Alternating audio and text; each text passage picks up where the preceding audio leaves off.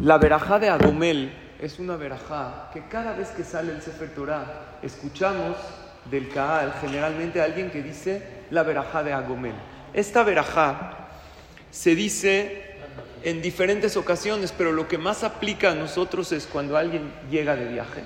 No es cualquier viaje, tiene que ser un viaje de 72 minutos como mínimo, o en avión, o en coche, pero en una carretera totalmente despoblada. Por eso en coche no siempre es fácil decir. Son parámetros de la alajá, que tienen obviamente un motivo, tienen un fondo, pero tiene que ser un camino de 72 minutos despoblado. Por eso en avión, pues siempre es fácil, ¿verdad? Siempre que es un vuelo de más de 72 minutos, se dice. En coche no siempre. Ahora, la alajá es que una persona al llegar de viaje dice la verajá de Agomel, y podría uno decirla aunque no salga el Sefer, con que haya un ya. Sin embargo, es mejor por la verajá del Sefer Torah, acercarse a la Torah, agradecerle a Shem. Se acostumbró a decir cuando sale el Sefer Torah. Se puede que alguien diga, oye, ¿sabes que tú llegaste de viaje? Yo también. Tú dila, piensa en mí y yo contesto amén.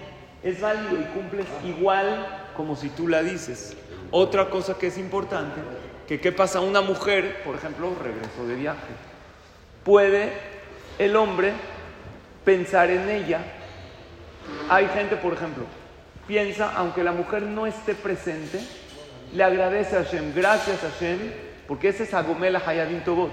La, la verajá significa gracias a Hashem por hacernos bondades, llegar bien de viaje, es un gran agradecimiento a Hashem, Baruch Hashem que estamos bien. Entonces le agradece uno a Hashem por uno y piensa, gracias a Hashem que llegué bien yo, mis hijos, mi esposa.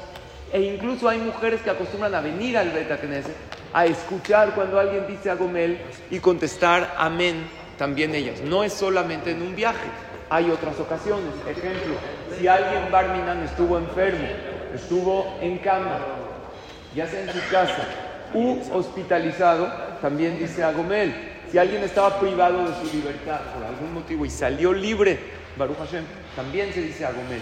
Pero principalmente, que son los casos que más aplican en nosotros, Baruch Hashem, es cuando una persona regresa bien de viaje y le agradece a Hashem.